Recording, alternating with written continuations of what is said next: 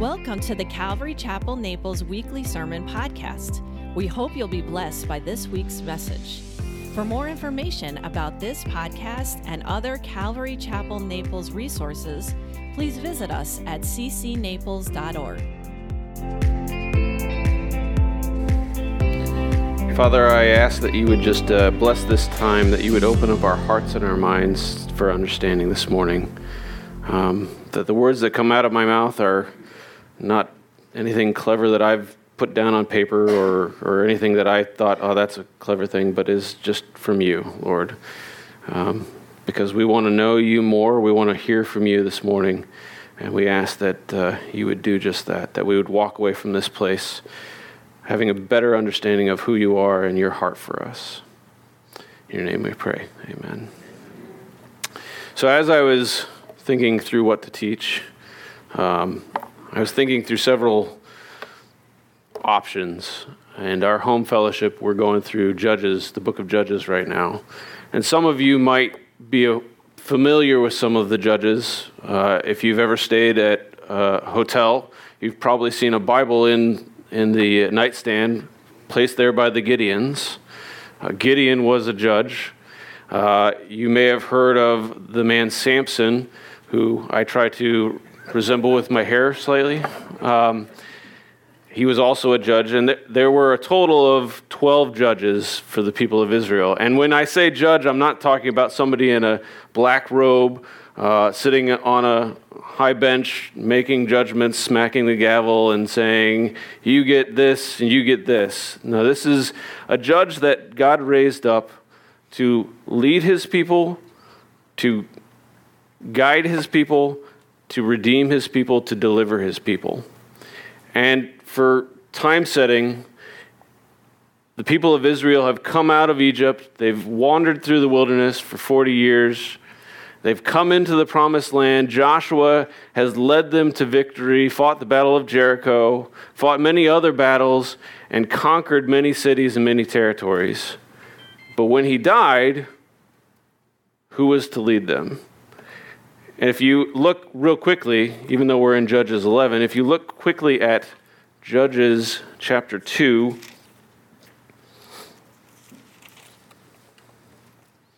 verse 8 through 10, it says, And Joshua, the son of Nun, the servant of the Lord, died at the age of a 110 years. And they buried him within the boundaries of his inheritance in Timnah Heres, in the hill country of Ephraim, north of the mountains, mountain of Gaash. And all the generation also were gathered to their fathers, and there arose another generation after them who did not know the Lord or the work that he had done for Israel. So Joshua dies after a 110 years old. The people that were with him that took over the land of Canaan die and a new generation arises that doesn't know what the Lord has done. And if you skip down to verse 11, it says, uh, And the people of Israel did what was evil in the sight of the Lord and served the Baals. They abandoned the Lord and the God of their fathers, who had brought them out of the land of Egypt.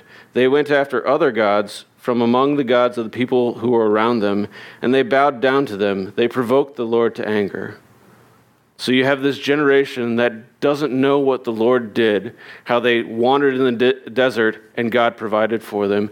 They don't know all of the battles that the Lord won for the people of Israel. They have forgotten their Lord and they start searching after and worshiping other gods. And then jumping down a little bit more, verse 16 Then the Lord raised up judges who saved them out of the hand of those who plundered them.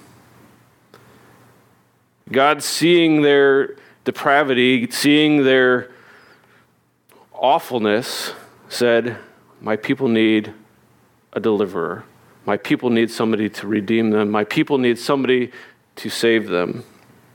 And so he raises up judges. And so this morning we look at one of these judges named Jephthah.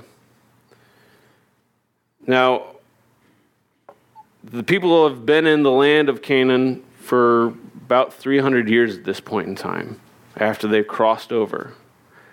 Jephthah, however, is on the on the eastern side of the Jordan River. If you've ever looked at a map of, of Israel, the Jordan kind of separates Israel today from Arabia and Syria and all these other lands. Jephthah lives on the other side of the river, where some of the people of Israel said, This is a good land. We want to live here. And God let them live there. So if we jump into now chapter 11. Now Jephthah the Gileadite was a mighty warrior, but he was the son of a prostitute. Gilead was the father of Jephthah and Gilead's wife also bore him sons.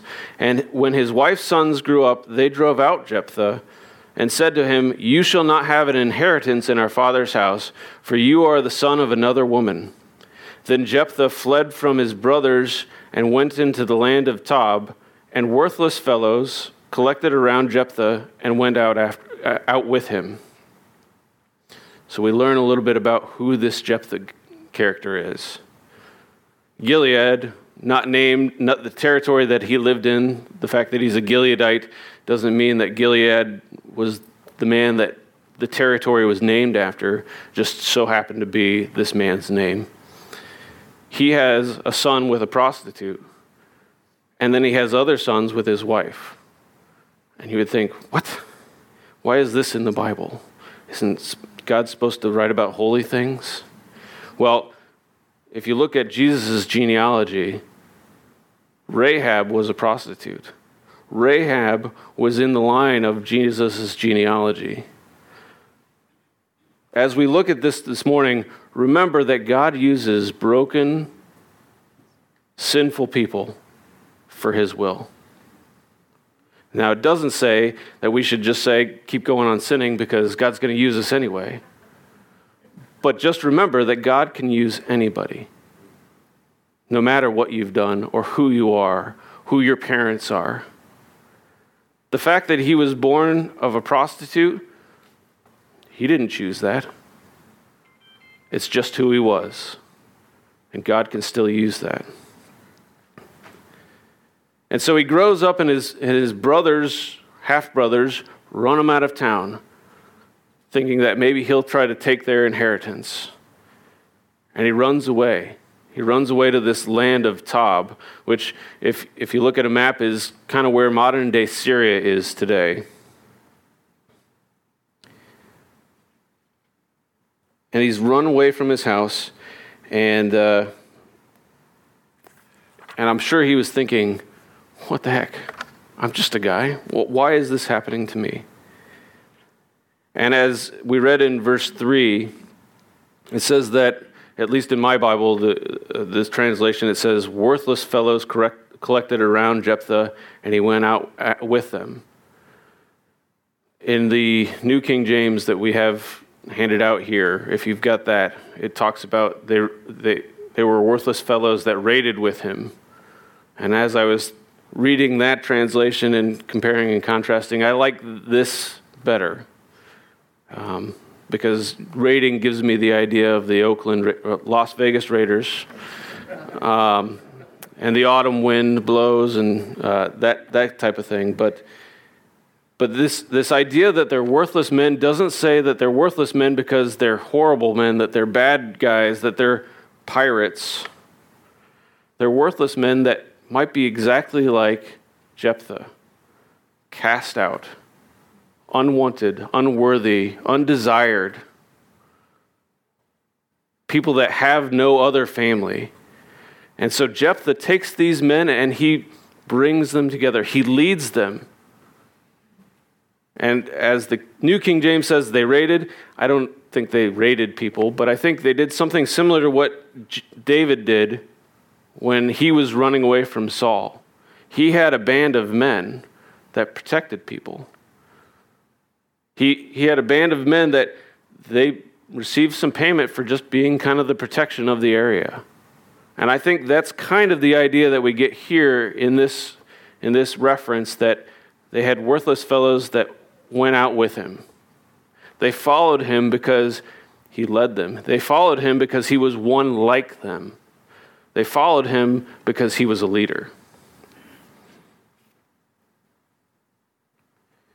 In verse 4, we pick up pretty much where chapter 10 has left off. In chapter 10, if you, if you look quickly at verse um, 17, it says, Then the Amorites were called to arms, and they encamped in Gilead, and the people of Israel came together, and they encamped at Mizpah. And the people of the, the leaders of Gilead said to one another, Who is the man who will begin to fight against, begin to fight against the Ammonites? He shall be the head over all the inhabitants of Gilead. So we pick up in, in chapter 11 with verse 4, pretty much in the same spot. So the writer gives us kind of a background of who Jephthah is and then picks it up in verse 4. And it says this After a time, the Ammonites made war against Israel. And the Ammonites made war against, uh, made war against Israel. The elders of Gilead went to bring Jephthah from the land of Tob. They had said to Jephthah, Come and be our leader, that we may fight, that we may fight against the Ammonites. But Jephthah said to the elders of Gilead, Did you not hate me and drive me out of my father's house? Why have you come now when you are in distress? And the elders, um, and the elders of Gilead said to Jephthah, That is why we have turned to you now, that you may go with us to fight against the Ammonites, and be our head over all the inhabitants of Gilead. And Jephthah said in verse 9 that to the elders of Gilead, If you bring me home again to fight against the Ammonites, the Lord gives them over to me, I will be your head. And the elders of Gilead said to Jephthah, um, The Lord will be witness between us if we do not do as you say. So Jephthah went with the elders of Gilead and the people, and made him, and the people made him head, head and leader over them. And Jephthah spoke all these words before the Lord at Mizpah. To note that these people have the Ammonites coming up against them. Earlier in chapter 10, we learn that it's been 18 years that the people of Ammon have been oppressing the people of Israel. And at this point in time, they're like, all right, we've oppressed them for long enough. Let's go take their land too. This is part of the cycle that we see throughout the book of Judges. The people are following after God, the people walk away from God, the people are oppressed, God sends a deliverer. The people follow God, people walk away from God. They're oppressed, God sends a leader. Oftentimes, the leader comes when they've repented, when they've said, Lord, we can't take this anymore, we need you. Only one of the judges is raised up without them asking for it, and that's Samson. But at this time, after 18 years, they've been oppressed, and the Lord sends them a deliverer, sends them a redeemer, sends them somebody that can fight for them.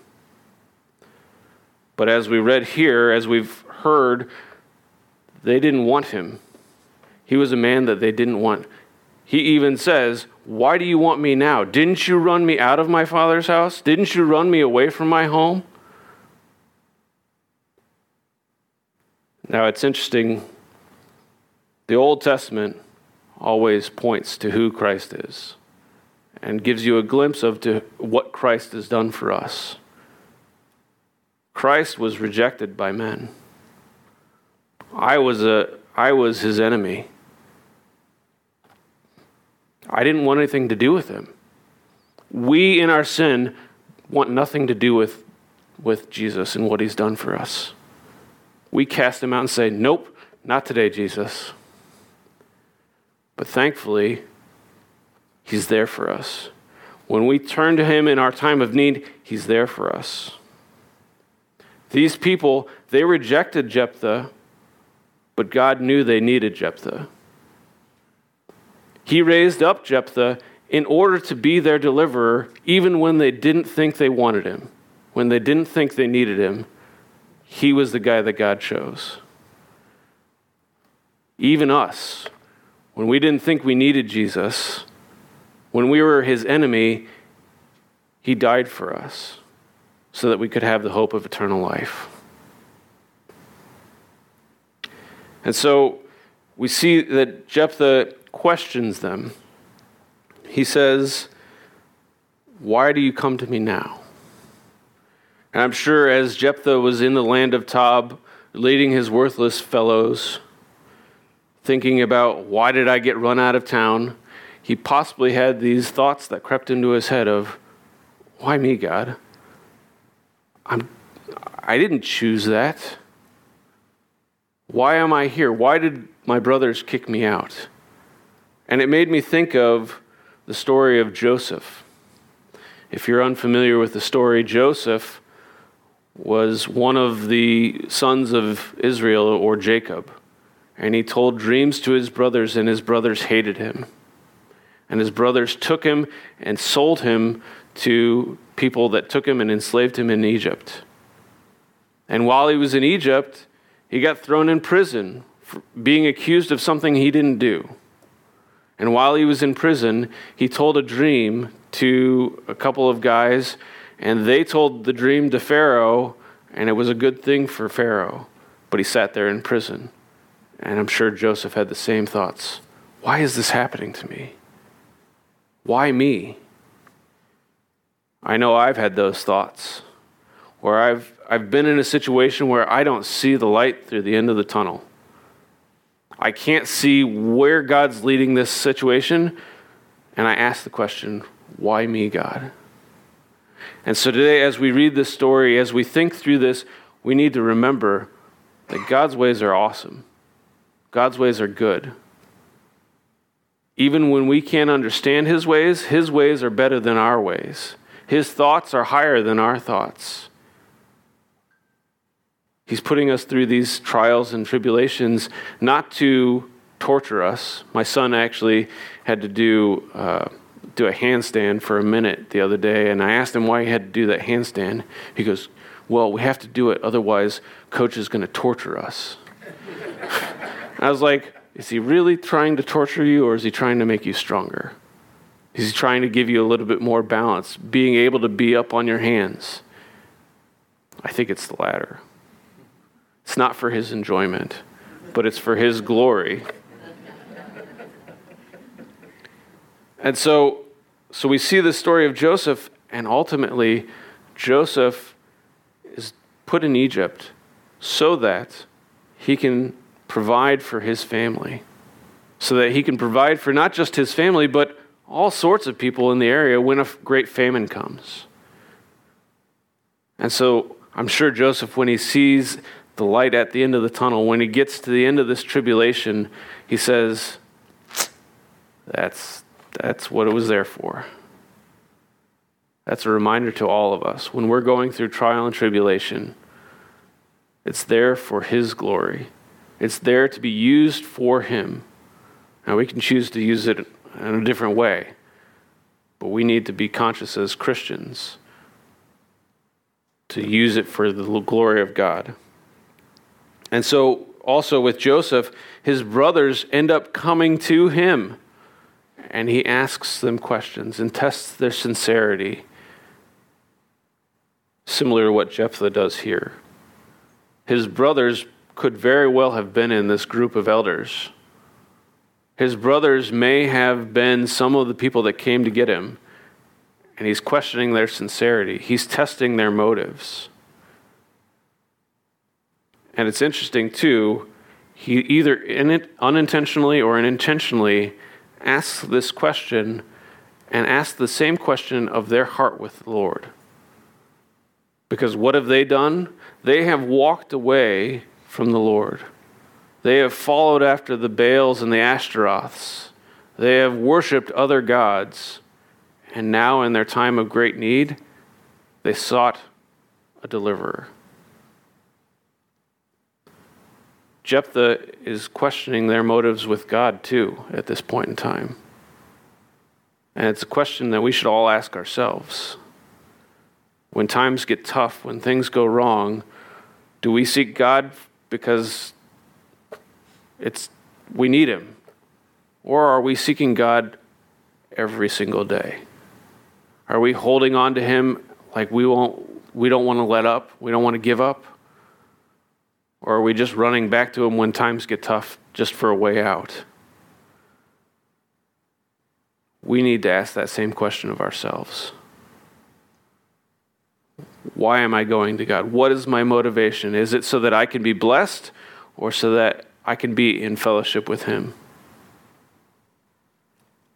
So, as he tests his brothers, as he tests these elders, he's testing their sincerity, and he doesn't just jump right back in the, and say, All right, guys, all good. Let's go fight these Ammonites.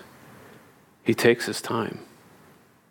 And then he goes back with them, and in verse uh, 11, we see that Jephthah went back with the elders of Gilead and the people, and they made him a leader over them. And Jephthah spoke all these words before the Lord at Mizpah.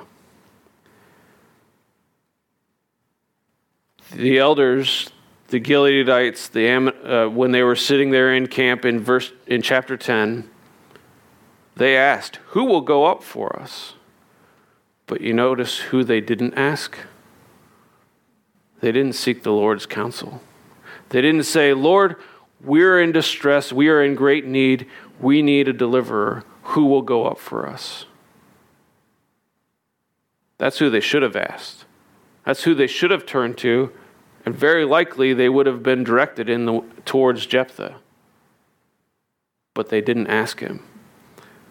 And here we see Jephthah kind of setting the record straight, making sure that, hey, this is Lord, I'm, I'm, I'm putting this vow to you. I'm, I'm going to lead your people, Lord. I need you to help me. I need you to lead me. I need you to direct me. This is a good step by Jephthah. Speaking these to, before the Lord at Mizpah. And so, after all this has happened, after he's been made the leader, in verse 12, it says that Jephthah sent messengers to the king of the Ammonites and said, what do you have against me that you have come out to fight against my land? And the king of the Ammonites answered the messengers of Jephthah and said, Because Israel, on coming out of, up out of Egypt, took away my land from, uh, from the Arnon to the Jabbok and to the Jordan, now therefore restore it peaceably. So Jephthah, being the leader, sends emissaries to this king and says, What's the deal? Why are you here? And the response is interesting. The response of the king of Ammon says, You took my land, I want it back. But then we see Jephthah's response in verse 14. And it says that Jephthah again sent messengers to the king and gives him a history lesson here. It says, uh, said to him, Thus says Jephthah, Israel did not take away the land of Moab or the land of the Ammonites. But when they came up from Egypt, Israel went through the wilderness to the Red Sea and came to Kadesh. Israel then sent messengers to the king of Edom, saying, Please let us pass through your land.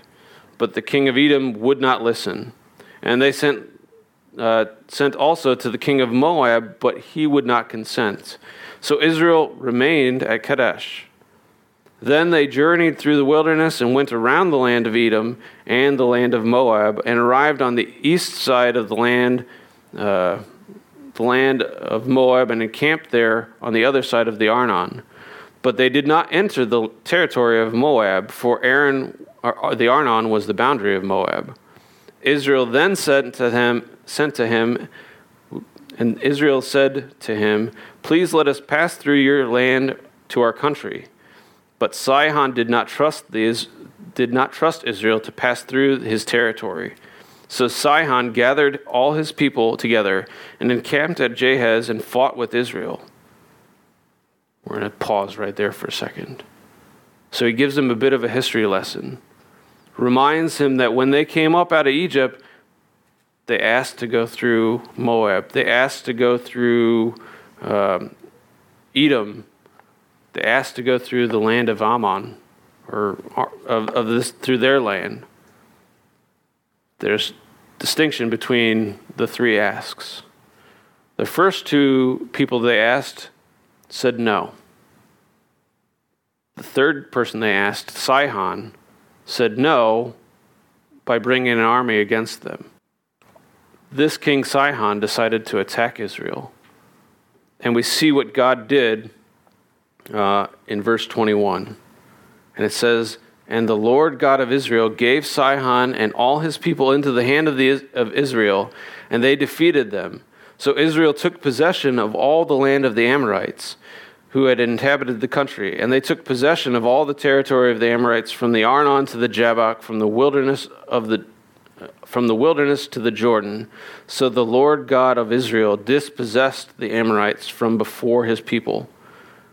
And and you and are you to take possession of them?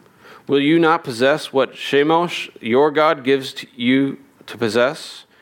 And all that the Lord our God has dispossessed before us, he, we will possess. Now, are you any better than Balak, the son of Zippor, or the king, the king of Moab? Did he ever contend against Israel, or did he ever go to war with them while Israel lived? In, Hesh, in Heshbon and in, in its villages, in the Aroer or its villages, and in all the cities that are on the banks of the Arnon? 300 years. Why did you not deliver them with, within that time? Therefore, I have not sinned against you, and you do me wrong by making war on me.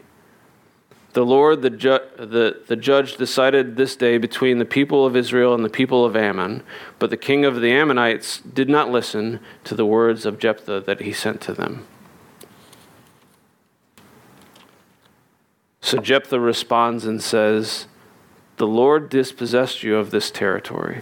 The Lord gave it to his people and we've been here 300 years. It's an awesome history lesson to say, this is what the Lord did. This is a testimony right here of what the Lord did.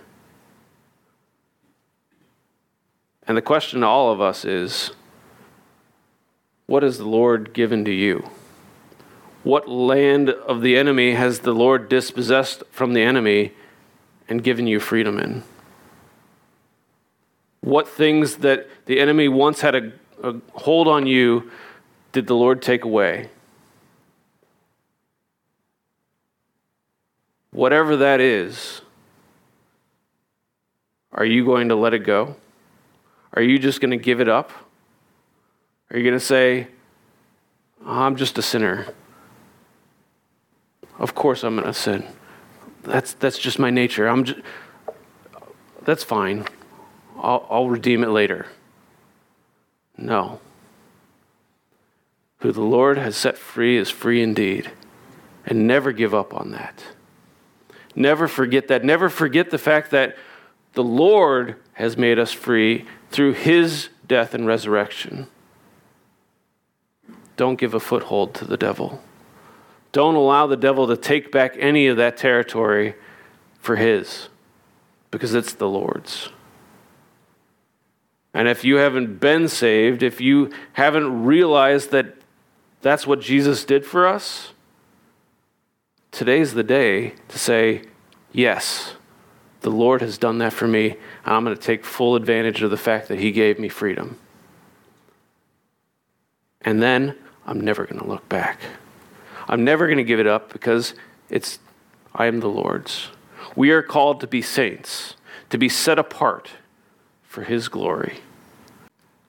But we see that the king of the Ammonites doesn't listen. He doesn't heed these words. He doesn't take this history lesson. Perhaps he got bored through the history lesson. And he still decides to go out and fight. And We're about to get to the part of this story that's messy. The part of the story where the flesh is in full force. The flesh is revealed. Remember, the judges are God's people to deliver his people. They're the people that God has raised up to do something for him, but they are just men all of us in this room, God has given us whatever fruits of the Spirit we need to, to do His business. But we're all men, every single one of us. We're all sinners. We all have that bit of flesh that we hold on to. And here in, in these next few verses, we see a little bit of that flesh. In verse 29, it says, Then the Spirit of the Lord was upon Jephthah, and he passed through Gilead and Manasseh, and passed on to Mizpah of Gilead, and from Mizpah of Gilead he passed on to the Ammonites. And Jephthah made a vow to the Lord and said, If you will give the Ammonites into my hand, then whatever comes out from the doors of my house to meet me uh, when I return in peace from the Ammonites shall be the Lord's, and I will offer it up for a burnt offering. So Jephthah crossed over the Ammonites to fight against them, and the Lord gave them into his hand, and he struck them from Aroer to the neighborhood of Minnith, the twenty cities as far as Abel Kerim, with a great blow. So the Ammonites were subdued before the people of Israel. Now, one might say, Where's that flesh? What, what are you talking about? He's given the Spirit of the Lord, and when he's given the Spirit of the Lord, off he goes. He goes off to battle. But there's still that part, he's like, if you'll do this, Lord, if you'll do this, I vow to give you whatever comes out of my house as a burnt offering. Doesn't sound bad until we learn what that is. It sounds kind of good. I'm going to give this to you, Lord. But God didn't ask it for, of him. God didn't ask him, whatever, if you have victory, whatever comes out of your house, give it as a burnt offering. God did not ask him for this. This is something that he put together on his own. And it's good to remember that, again, these people have walked away from the Lord. They have mingled with others around them. They have incorporated worship of other gods into their lives. And I can't imagine that Jephthah hasn't done some of the same. He probably knows of these practices of, of, of the people around him, that a burnt burnt sacrifice is a good thing and thinks, I'll do that. But we see here in verse 34 the tragic twist of this story. In verse 34, it says Then Jephthah came, from, came to his home at Mizpah, and behold, his daughter came out to meet him with tambourines and with dances. She was his only child. Besides her, he had no son or daughter. And as soon as he saw her, he tore his clothes and said, Alas, my daughter, you have brought me very low, and you have become the cause for great trouble for me. For I have said to him, um, For I have opened my mouth to the Lord, and I cannot take back my vow. And she said to him, My father, you have opened your mouth to the Lord. Do to me according to what has gone out of your mouth now that the Lord has avenged you on your enemies, on the Ammonites. Maybe he was hoping that it was a goat that would walk out of his door. Somebody suggested, uh, as I was preparing for this, that maybe he was hoping for his wife. but in his wildest dreams, he never expected it to be his daughter. And he tears his cloak because he realizes that he made this rash vow. He made this, this vow to the Lord without considering the consequences, without considering what exactly he was saying. And sometimes we can have the same thing happen to us, where we say, I'm going to do this for you, Lord, without realizing what exactly we're saying. Giving something to the Lord that the Lord doesn't ask for us or from us. Perhaps he was thinking, I'll do this burnt sacrifice like my enemies have done, and uh, it'll go well with me. Doubling down on, like, I'm going to go out to battle, I'm going to make sure that this is for real.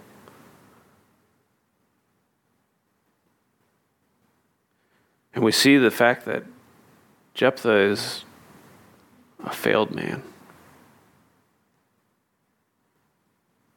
And it's interesting, too, here that his daughter says, Do with me what you have vowed. She didn't put up a fight, which is kind of crazy.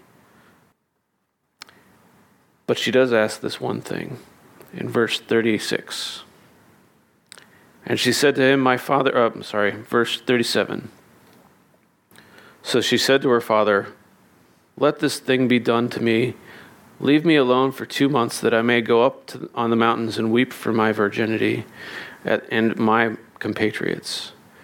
And so he said, Go. And then he sent her away for two months, and she departed, she and her companions. And he wept, and wept for her virginity on the mountains. And at the time, at the end of the two months, she returned to her father, who who did with her according to his vow that he had made. She had never known a man, and it became a custom in Israel that the daughters of Israel that went year by year to lament the daughter of Jephthah the Gileadite for four days in the year. He sent his daughter off for two months. And then when she came back, according to the text, he did with her what he had vowed. And we had a discussion in our home fellowship did he really kill her? There's some that think that maybe she became like a nun, that she was just a virgin forever and she lived on her days without having children, without knowing a man. I don't see that in the text. And it's these tough things where we read this about this man that did this horrible thing. And we say, Lord, why are you showing us this? This man is referenced later on in the, in the Bible, in Hebrews 11, in some of those great men of faith. He had great faith and when he went out to battle. But just like Peter, he had a lack of faith as well. Peter jumped out of the boat, and when he saw that the waves were coming up, he started to sink. Jephthah had great faith, was being moved by the Spirit to go out and fight the battle for the Lord. But when his faith failed a little bit, he returned to this other way. We can have a tendency in our world today to walk in two camps. You can walk with the Lord, or you can walk with the world. You can't walk with both and look any, any sort of normal. If I'm trying to walk with the Lord and walk with the world, I look like one of Monty Python's silly walks. I look foolish. I look stupid. I look like an idiot. If I walk with the Lord, it's straight and narrow. If I walk with the world, it's wherever I want to go. The world is my oyster. That path leads to destruction. This path leads to eternal life. Jephthah is walking in both camps. This sacrifice of his daughter, this burnt sacrifice, is similar to the, what people would do for the god Molech, where they would take their children and put it on the altar into Molech's arms and let it be a burnt offering to Molech. Jephthah had two months where he could have said, Lord, is this really what you want? and he didn't. He had two months where he could have said, Lord, show me another way, show me a different way out of this. But we don't see that he did. Because he had a compromised faith, because he had a compromised understanding of who God is and what God desires, he went and did something awful. We need to learn from that. Are we walking a compromised faith? Are we mixing in things that are of God with things that are of the world, things that are of God and things of the new age, things that are of God and things that aren't of His wanting and His desire? Do we, knew, do we know our Father? Are we abiding with Him? Are the fruits of our, of our life, of our faith, are those evident that that is the Lord's? Or is it mixed with weeds and, and other things? We have to ask that same question of ourselves. What kind of walk are we walking? Because if it's a compromised life, you're going to do stupid stuff. Even if I'm a Christian, I still have that step into the flesh. I got to take that step back. I got to get out of that walking in the world. I got to get out of walking with my flesh, and I need to walk with the Lord all the days of my life. I'm still going to stray every once in a while. I'm still going to make that wrong step. But God's paths are straight and narrow. They're easy to walk. Sometimes it's uphill and you can backslide but you get back on the path. The book of Judges oftentimes shows us some element of who God is. And we see it from what God does with failed human beings. We see that God can use failed human beings for his good works. Like I said earlier, it's no excuse to say, I'm just going to sin anyway.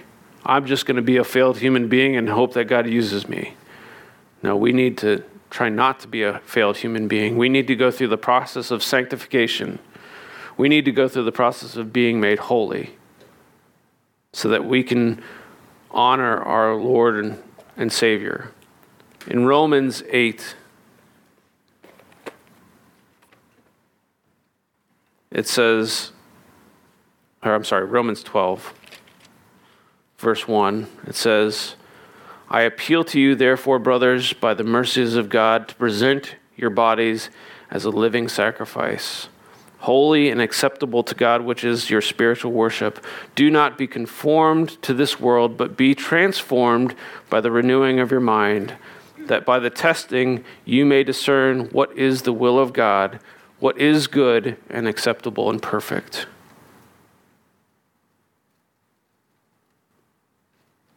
Our lives should be living sacrifices, not burnt sacrifices that are burned once and done.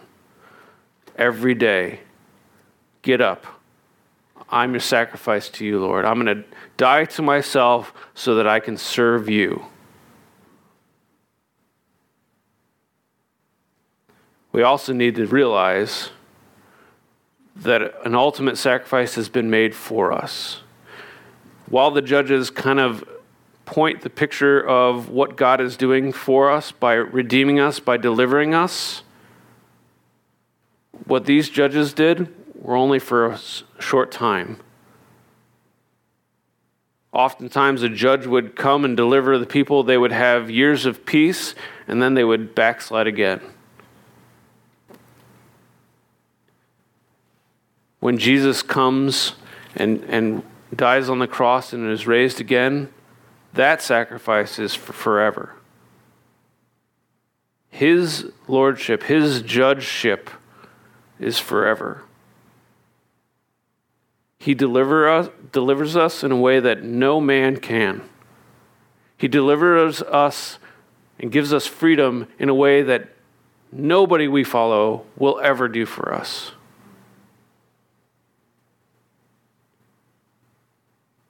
He needs to be our sacrifice. We cannot be the sacrifice. We cannot make something else the sacrifice. He needs to be the one complete sacrifice. That we say, by the blood of Jesus, our sins are washed away. If it's anything else, we're doing the exact same thing that Jephthah did walking with the world.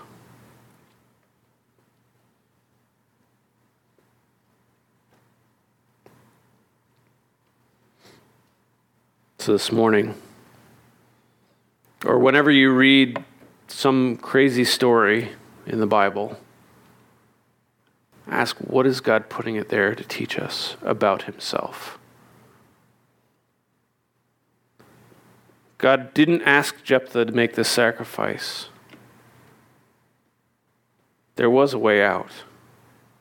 He didn't have to go through with this because this is not the heart of God. The sacrifice didn't lead to Jephthah's victory. But Christ's sacrifice leads to our victory. Jephthah was a deliverer, but Jesus is our ultimate deliverer. If you don't know that this morning, you need to. If you're walking with the ways of the world and the ways of God, need to stop. And you need to walk with the Lord. Because, like I said, the other path is wide. The world is your oyster, but it leads to destruction. With that, let's pray. Heavenly Father, I ask that uh, you would continue to show us in what ways we are walking in both camps, in the ways of the world and the ways of, of, of you, Lord. I ask that you would make it clear to us what those ways are and abandon those ways. To remove those parts of our lives from our life that pull us away from you.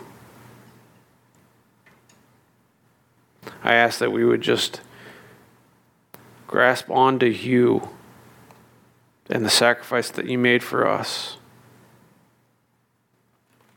because you provided another way out. I thank you, Lord, for what you've done, for who you are, the fact that your judgeship, your lordship lasts forever, that you will not fail us like I fail myself, like others fail me, that you will not fail. Thank you, Lord. In Jesus' name, amen.